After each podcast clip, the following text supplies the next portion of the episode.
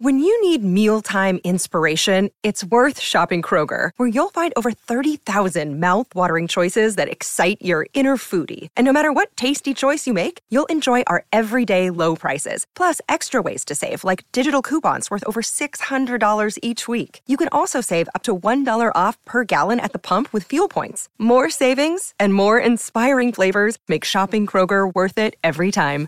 Kroger, fresh for everyone. Fuel restrictions apply. What are you doing right now? Perhaps you're in the supermarket. Maybe you're on a run or on the commute. But wherever you are in the world, and whatever you're doing, right now you're also listening to my voice. This is the power of podcasts. The ability to communicate with your audience in an intimate and intentional way through audio. I'm Bea Duncan, Senior Partnerships Producer at Intelligence Squared. We've been a world leading forum for talks, debates, and events for over two decades. And we also use our cutting edge curation, creativity, and editorial expertise to elevate your brand to new audiences with podcasting. Intrigued? To find out what we can do for your organisation, book into a free consultation with me today. Find out more by going to www.intelligencesquared.com forward slash partnerships.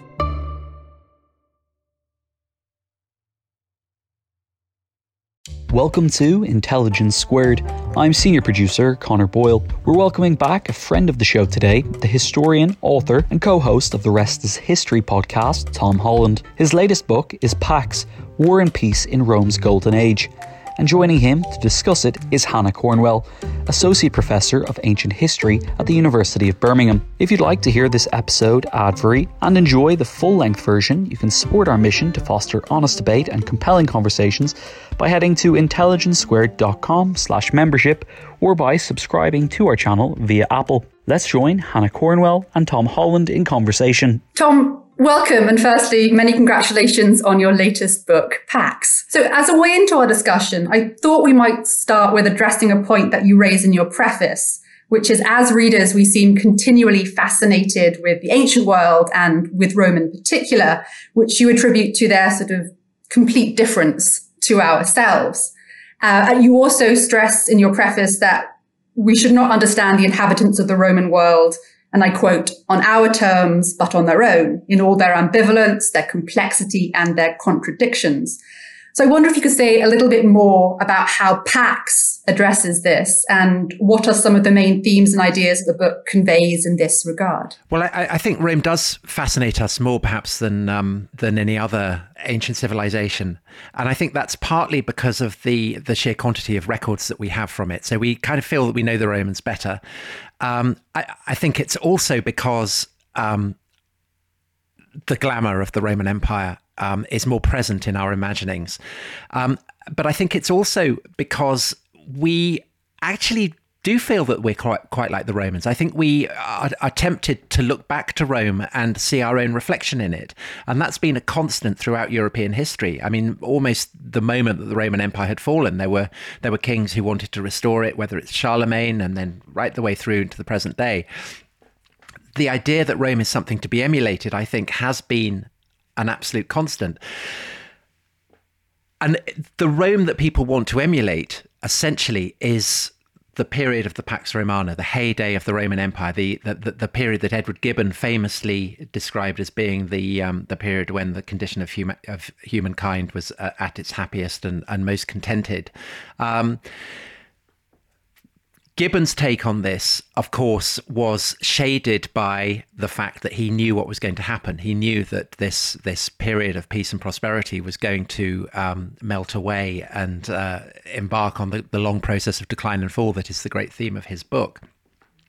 But he was also his his description of the heyday of the empire is kind of hedged around with mordancy and irony and ambivalence and all those qualities that you would expect from Gibbon. I mean, he's aware that it is an autocracy, that it is um, a military despotism, effectively, um, and he has a kind of um, drawing on Tacitus, I guess, a sense that the fruits of civilization are ambivalent, um, are, are, not 100% to be praised. But he does kind of laud it as an unprecedented period of peace. And I think that even though today we are much more ambivalent towards obviously the, the, the, character of imperialism. We we don't take the idea that empires are ipso facto things to be celebrated. But even so, there remains this idea that if, for instance, we are looking at Hadrian's Wall, by and large, we are identifying with the people who are on the Roman side of the wall rather than on the Caledonian side of the wall. And I suppose the most um, the most influential modern contemporary manifestation of that is um, Game of Thrones, where Hadrian's Wall is transmuted into a colossally high wall of ice. Um, but that was directly inspired by George R. R. Martin going to, I think, to Housesteads and visiting the site, uh, you know, in the, the, the dusk of a, a, a late English autumn and imagining himself there. So I think that there is that, that, that enduring sense that when we look to the Romans, we do see, you know, we are tempted to see ourselves, we are tempted to identify with the Romans. But I think that they are, well, I mean, I, I, I think that they are fathomably stranger and more terrifying than that leads us to think. I mean, I, I and and just going back to the other reason why I think we identify with them, why we're fascinated by them, it's it's the sense of glamour and ferocity. We're, we're obsessed by them in the same way that the star of uh, Jurassic Park is the, is the Tyrannosaur. It's a fantastic comparison, the Romans uh, and the T Rex. Um, but I really appreciate in your book that you do stress the importance to acknowledge that they are different and that they need to be understood on their terms and not in the context of modern modern ideas of morality and civilization if we're to really sort of get to grips with what's happening and why individuals within that world are doing what they're doing. Um, you mentioned uh, in that brief discussion about the importance of, of, peace and this particular period of history, which uh, for those who uh, are about to read Tom's book, uh, starts with the, um, the suicide of Nero in 68 um, AD and sort of takes us all the way through to the end of Hadrian's reign in 138. Um, and as you say, sort of the idea of peace associated with this period has sort of been continuous uh, in, in, in, scholarship and the way we look back to the Roman past. Um, I was very struck when reading your book and reflecting back on the the first two books in what is now the Roman trilogy, how you're able to find that one word that pinpoints the crucial concept or the focus of the book. Uh, so you've got Rubicon, Dynasty, and, and now Pax. And you've already touched a little bit on this, but why for you is Pax the key concept through which to explore this period of the late first century to the mid second century AD? Um, and this might lead us to discuss what Pax actually means, but that's quite a complicated question. Well, if we translate it simply as peace, um, I, I, think, however revisionist you are, however skeptical of the achievements of Roman imperialism, the fact remains that the whole of the Mediterranean, because it is has been brought under the power, uh, under the, the rule of a single power, it is in a condition of peace that is exceptional by what had gone before, and, and indeed by what was to follow. Um, and it does seem that this period um,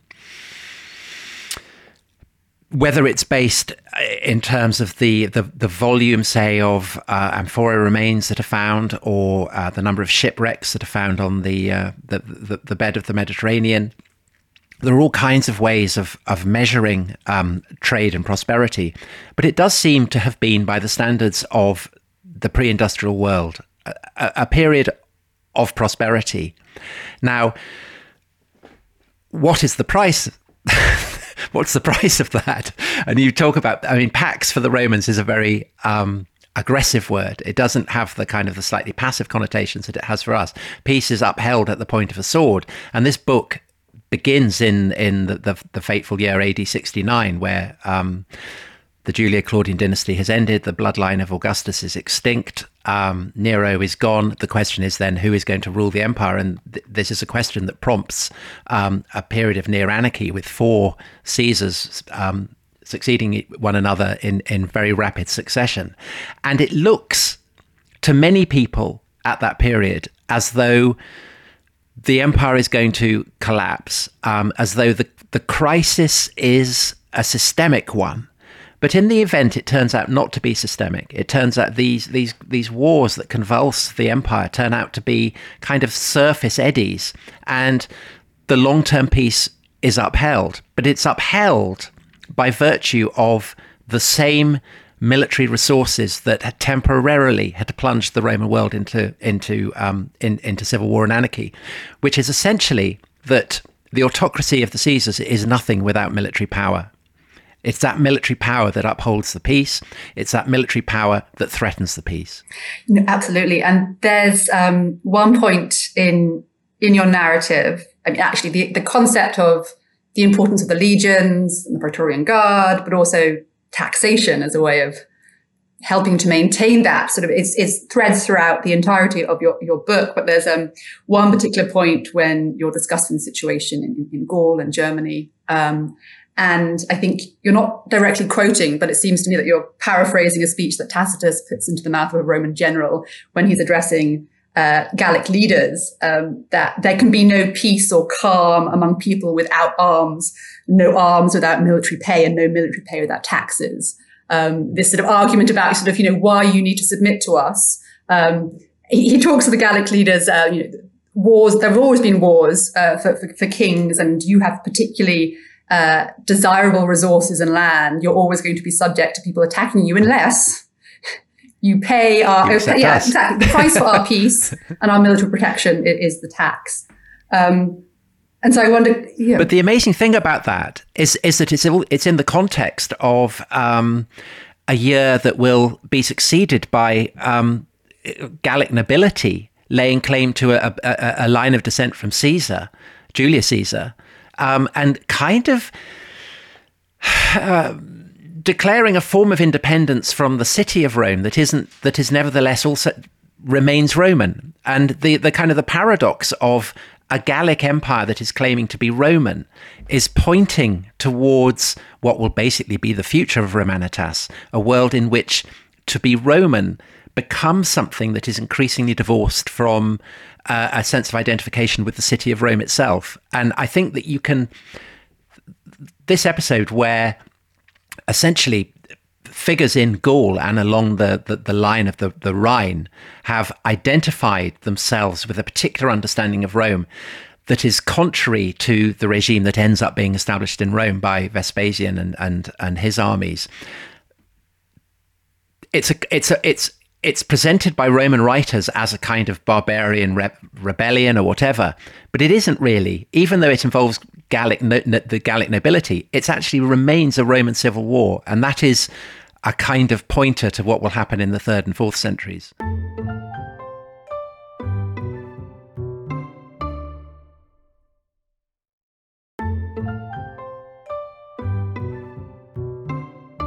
Absolutely. And um, when I was reading your book and this is the point you just made uh, about who is Rome and who is not, and how that changes and evolves, and how this Gallic Empire is in fact Roman, uh, just sort of contrary to the Rome that's being constructed in the city of Rome. Uh, how similar that is to what's happening in the fall of the Republic and the Civil Wars, the question of whose version of the Roman state is the right one or the better one. It's a continuous sort of dialogue that goes all the way back really to the sort of, at least as the Romans tell it themselves, and Greek historians as well, the foundation of the city, a constant sort of conflict as to, you know, who forms the Roman state. But that did really strike me in a narrative about what it means to be Roman and who is included and who is excluded and how that changes over this period, um, both in terms of becoming more inclusive in terms of who, who the leaders are, but also the various peoples encompassed within the Pax Romana on the boundaries of the empire. And particularly with one of the, the great monuments you've already mentioned, Hadrian's Wall, acting as a sort of barrier, along with other barriers that he creates and constructs around the Roman world to delimit who is Roman and who is barbarian. Um, I suppose, could you say a little bit more about sort of that exploration about Romanitas, as you said, and what it is to be Roman and not Roman? Well, it's um, right from the beginning. I mean, stories that are told of, of Rome is that it is um, it, it, it's a city for outsiders. So the asylum, a place on on the Capitol, was um, supposedly you know, the, the, word comes from Romulus, the founder of Rome, the first king of Rome, saying anyone who comes here, um, doesn't matter whether you're a criminal or whatever, a refugee, you can come here and be enrolled as a, as a, as a Roman.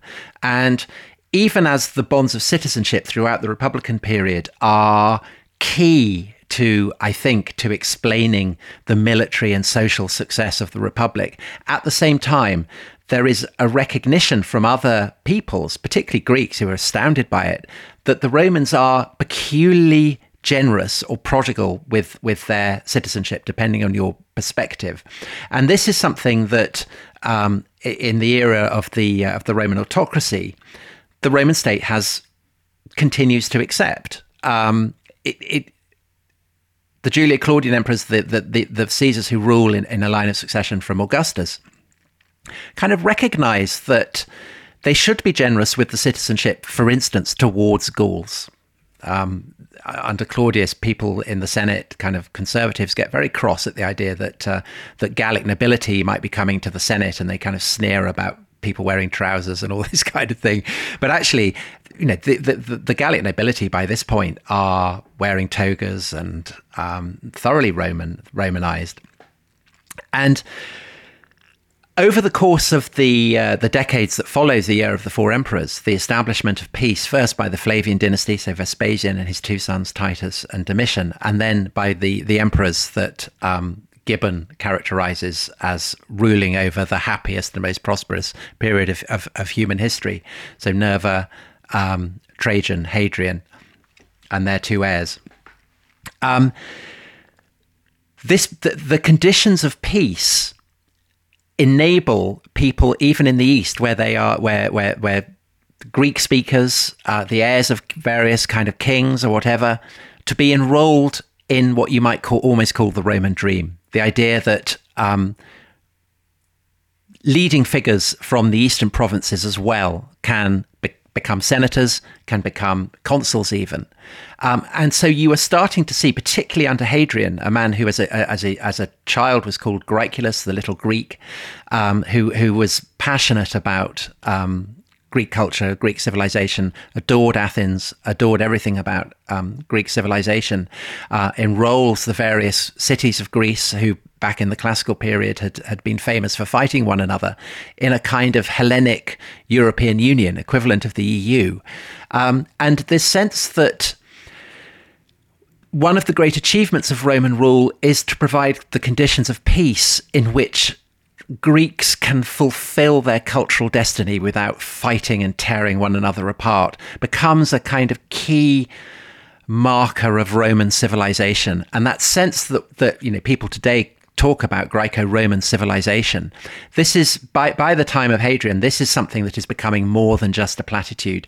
It's it's vivid in Hadrian himself. It's vivid in the architecture that he sponsors, but it's vivid as well in the writings and the literature of the age. So the paradigmatic Greco-Roman figure would be Plutarch, who is um, uh, from Boeotia, the region dominated by Thebes, um, very proud Greek, but famously writes a series of paired biographies um, combining balancing Greek and Roman figures. And again, kind of looking forward to the very deep future in which the last capital of the Roman Empire will be Constantinople, a city that is Greek speaking. Um, and to this day, uh, you know, there are there are Muslims who who think of of the Greek world as as Rumeli, as as the kingdom of Rome of Rome. Um, so it, it is a kind of astonishing process of cultural change, and I think that this period is is key in seeing uh, a move away from old fashioned conservative Roman chauvinism to a kind of more an awareness that the that, that the identity of Roman is going to be more various. Now, that's not to say that there aren't lots of Romans who don't hate it. There are plenty, of whom I guess Juvenal is is the most entertaining. But I think it is a process that that that smart, intelligent thinkers, of whom Hadrian would be the paradigm, are recognizing. You know, there's no going back from this. You've got to go with the flow. Yeah, and I think that's something your your book illustrates so well. Um, not just in terms of the individuals you mentioned who you know, sort of have multiple, as it were, sort of identities or origins, identifying as Greek or, or Bithynian, um, but also Roman, but also sort of the just the territorial breadth of what the Roman Empire comes to encompass, how it can include um, you know, Caledonia all the way through to to Syria and and North Africa, and how that allows us to to expand our point of view about what the Roman world is. You know, we tend to think of it, or at least historically, as being the city of Rome, without realizing it actually includes parts of Asia and North Africa, uh, and the diversity of people who who inhabit those parts of the world. So the scale of the Roman Empire in this period. I mean, we're so habituated. We, we we do it at school. You look at maps of the Roman Empire in its heyday, and you think, "Oh, that's quite big." But it, it's it's possible for your brain not to engage with the sheer scale of of the lands and the territories that are ruled by the Caesars. And while I was um, doing the work, preparatory work on this, um, I be- I began it under the lockdown, and of course, one of the things about the lockdown was that travel became, uh, certainly by car or public transport, became um, much harder. Um, and because we were allowed, we were legally allowed to take exercise, to walk from our front door and you could go as far as you like and then walk back. Um, we started taking advantage of that in the lockdown, and we ended up walking for miles and miles across London, where we live, um, 20, 30, 40 miles. But it gave me a much more vivid sense of what life would have been like in a pre industrial society where your your, your your horizons are bounded by the physical limits of often of how far you can walk and writing the book and thinking about what it is actually like physically to walk 20 miles or 30 miles and then th- looking at the maps it gave me a much much profounder respect for the vastness of, of, of the Roman world, and also how um, what an achievement it was to maintain transport links between all these various parts. So whether it's the shipping lanes that by and large are, are, are clear of piracy, you can essentially send large flotillas carrying grain or merchandise or whatever and be reasonably confident that if storms don't intervene, they will get to where they're meant to be going. And also the roads, these kind of, you know, these back in the, the days of the Roman conquest of the, these various territories had been like the meshes of a net cast over uh, conquered territories, but which by this point are kind of more like sinews joining disparate areas. Uh, and I think that again, one of the lessons of earlier and later periods of Roman history is how easy it is for these tendons to be cut, how easy it is for the various parts of, of the Roman world to be separated. So if you think about the civil wars that rage in the first century BC, whether it's between Julius Caesar or Pompey or um, the future Augustus and uh, Mark Antony, that dividing line running down the Adriatic and across the Mediterranean, which in the long run in the fourth and fifth centuries will become the dividing line between the Eastern and Roman halves of the Roman Empire. I mean, it, it, it is there right from the beginning. It is a constant fracture point. And what the events of the, um, the Year of the Four Emperors suggest is that there are other ones. So there's the Pyrenees. So Galba, who, who is the first um, emperor to, to rule in succession to Nero, he, he Spain is is a stronghold because it's protected by the Pyrenees. He is the um, the, the, dominant Roman official in Spain. It's it's an inherent stronghold. Um, the Alps likewise are a kind of major fracture point. The Channel, of course. Um, and in the long run, it's these fra- it's these kind of fracture points that will lead to the disintegration of the empire in the West. And I think that that, that keeping that in mind just enhances one respect for the incredible military, uh, administrative, organizational achievement that it was simply to keep these lines of communication open and maintained. Absolutely. I think um, there's a sense of it, it is a global network. You know, you talk about Rome being a global empire in the book, it is a network. Uh, as you say, the lines of communication, trade, network, the movement of peoples, particularly, you see that particularly in the army. And I think you have a nice instance of um, graffito or a piece of graffiti in graffito in Pompeii, which is written in a dialect of Arabic. Uh, so someone's come from one side of the Mediter- Mediterranean. And, and, likewise, we see the same in, in, in Britain with um, inscriptions that are in Latin, but also in Palmyrene. So again, from the Far East. Um, and j- just the sort of as you said, to try and wrap our, our, our 21st century brains around and, and, that kind of movement. And of course, it's it's not just within the limits of the empire. So this is also the heyday of trade links with India, and one of the kind of the the, the great dramatic um, kind of periods areas of research in ancient history at the moment is is the realization of just how rich and complex these were, centered um, not on the idea of silk roads, not not not land routes, but sea routes. So the um, various Red Sea ports, which had been originally set up by the um, the Greek kings, the Ptolemies, um, and had then slightly gone into abeyance. But they these are are, are resurrected, revitalized, refurnished um, in the first and second centuries AD, um, and they send out fleets that go on the trade winds. They go to India, they go to, to Kerala, they stock up not just on goods from India, so that would be pepper or spices or whatever, but also goods from further afield, of which silk, of course, is the most celebrated.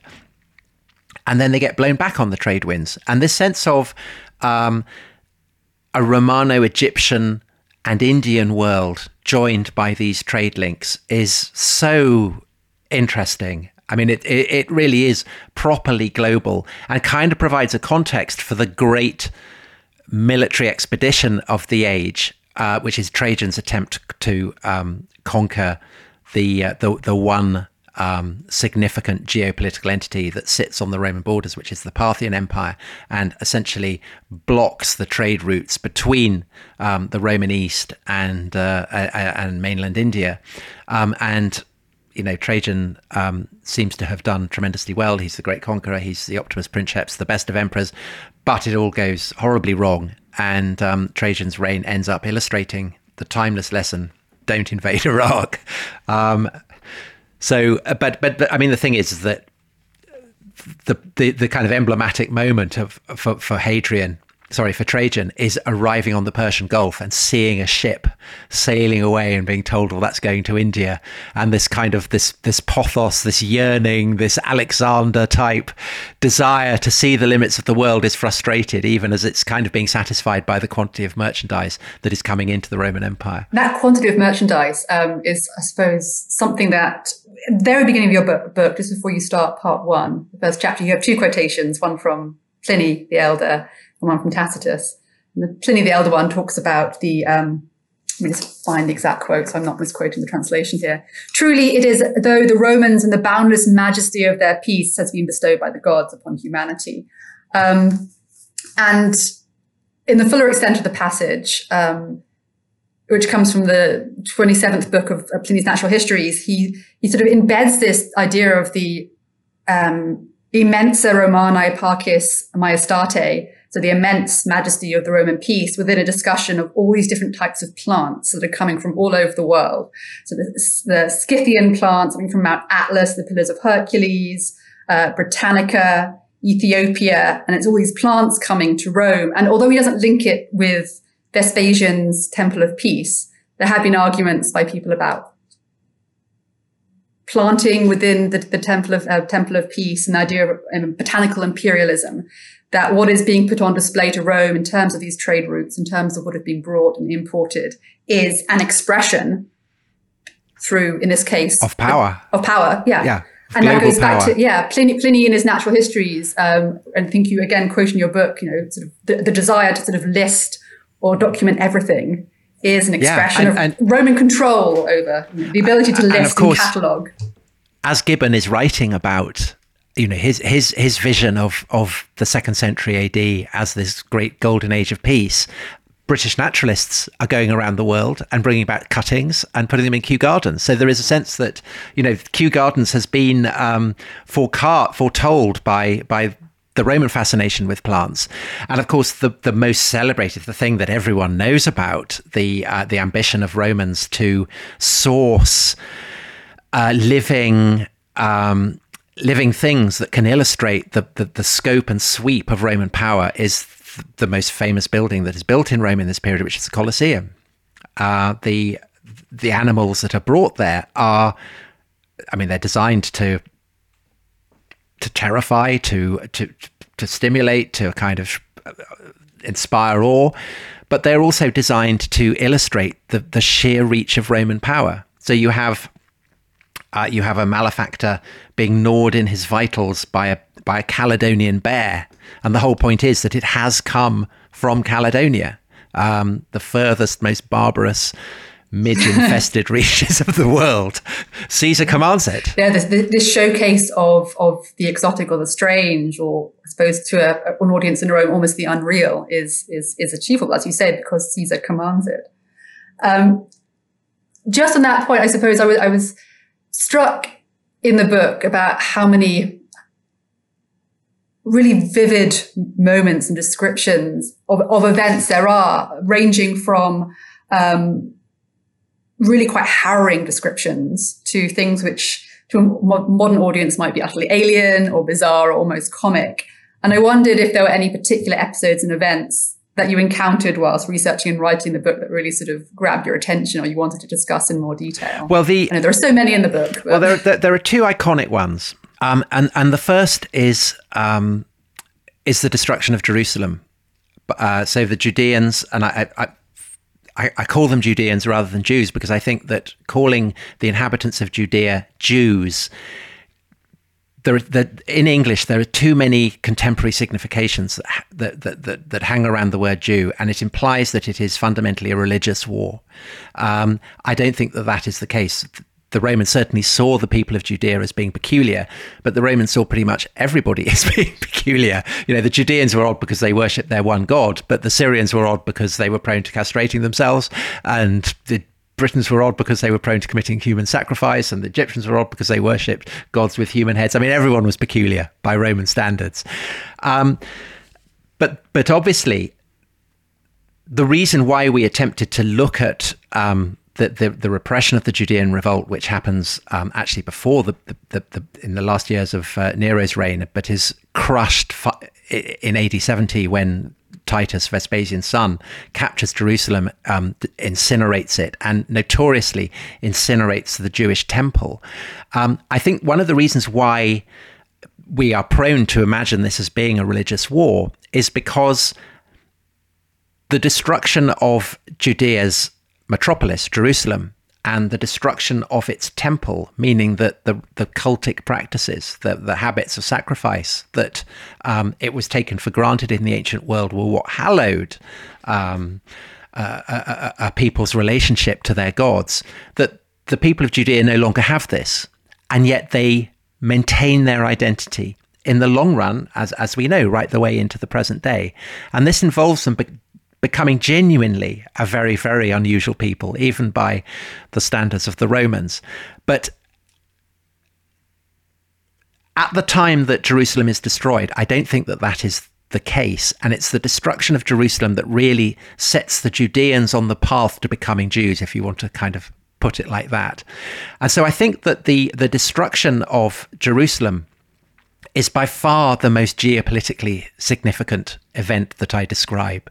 I mean, the, the, the, implications of it, the consequence of it, reverberate right the way into the present day. Because, of course, the um, the site of the Temple Mount, where the temple had stood, um, is now occupied by the Dome of the Rock, a, a, a building that is sacred to Muslims. So it is the fact that this remains as an incredible flashpoint. You know, if Titus hadn't hadn't or indeed if the Judeans hadn't revolted. But you know, I mean, it's hard to think how how different things might have been. And so the events, I, the, the account of the destruction of Jerusalem, which we get from Josephus, um, who is in Titus's train at the time, we can't hundred percent trust Josephus. I mean, not just because he is spin doctoring his own role and the role of Titus, but also because of the, the weathering effects of memory and trauma and shock. It's such a horrendous account. But the very, what you get from Josephus is a sense that must be accurate of the terror and the horror of that siege. This was the greatest siege in in Roman history since the capture of Carthage. And Josephus's account does full justice to the terror and the horror of it. The details may not be entirely accurate, but but as a an illustration of what offences against the Roman peace might bring on the heads of offenders, it's unparalleled. So um, I, I, wanted to bring that alive to people. I wanted people to to experience the suffering and the horror of that siege as though it was something you know, being reported from the front line in Ukraine or whatever. That that sense of vividness.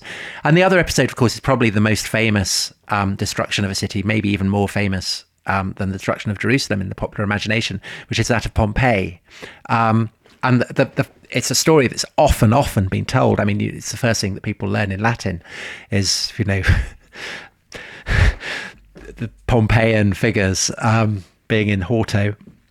Um, and and yet, what I've never read a, a full narrative account of what happens when Vesuvius erupts that blends all the various elements of evidence, which is, of course, written. So, Pliny's letters, the younger Pliny, um, and all the various inscriptions that have been kind of garnered from Pompeii and Herculaneum and, and further afield, and the um, the references to the the disaster in other historians. Um, but also, of course, the archaeological record.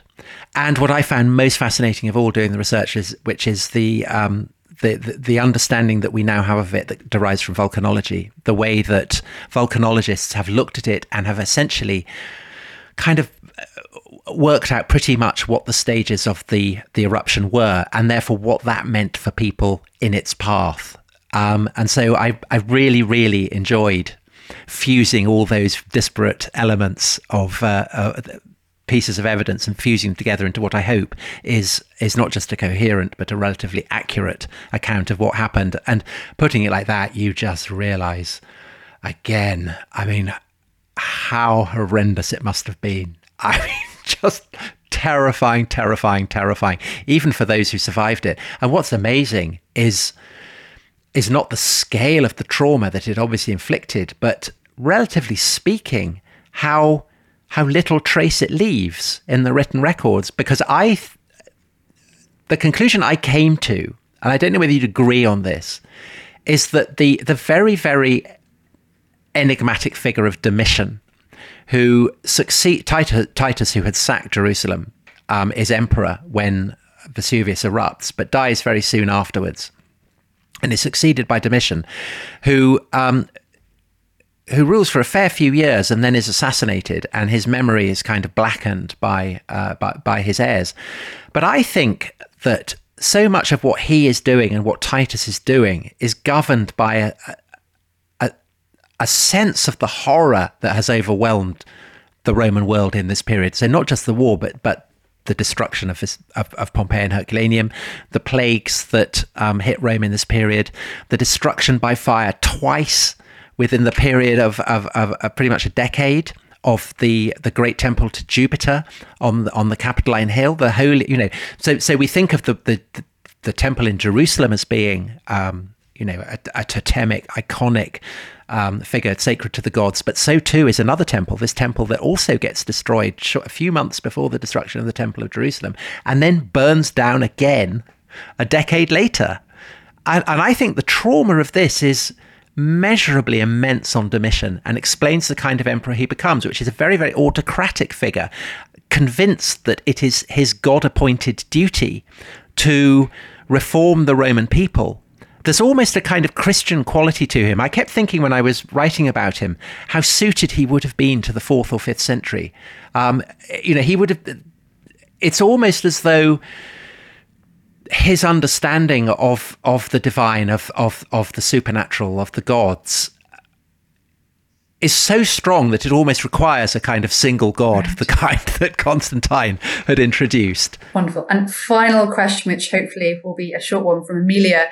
Were you taken aback by the success of the Rest is History podcast? Completely taken aback. Um, I originally started it basically to. Um, to have a way to, to promote my books, um, so I'm amazed that it's um, it has as many followers as as it does, um, and that it's now absorbing as much of, of, of my time as it does, and you know, absolutely thrilled by it. It's um, it's been a, a, a kind of transformative um, experience. Absolutely, you know, and it's it's it's like doing a, a constant history degree. Um, you know, we're doing different topics every week, lots of which I, I knew very little about, um, and the opportunity to to learn and study these different periods is constant source of stimulation and and enjoyment. So uh, I'm very grateful to everybody who listens to it. Thanks for listening to this episode of Intelligence Squared. It was produced by Hannah Kay with editing from Tom Hall. If you'd like to enjoy a longer version of this, then head over to intelligencesquared.com slash membership and sign up to enjoy even more member benefits. We'd love to hear your feedback and what you think we should be talking about next.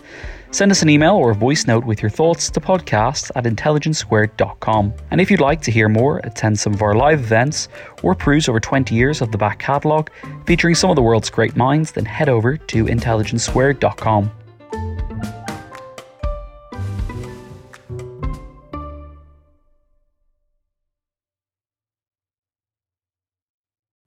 What are you doing right now? Perhaps you're in the supermarket. Maybe you're on a run or on the commute. But wherever you are in the world, and whatever you're doing, right now you're also listening to my voice. This is the power of podcasts. The ability to communicate with your audience in an intimate and intentional way through audio.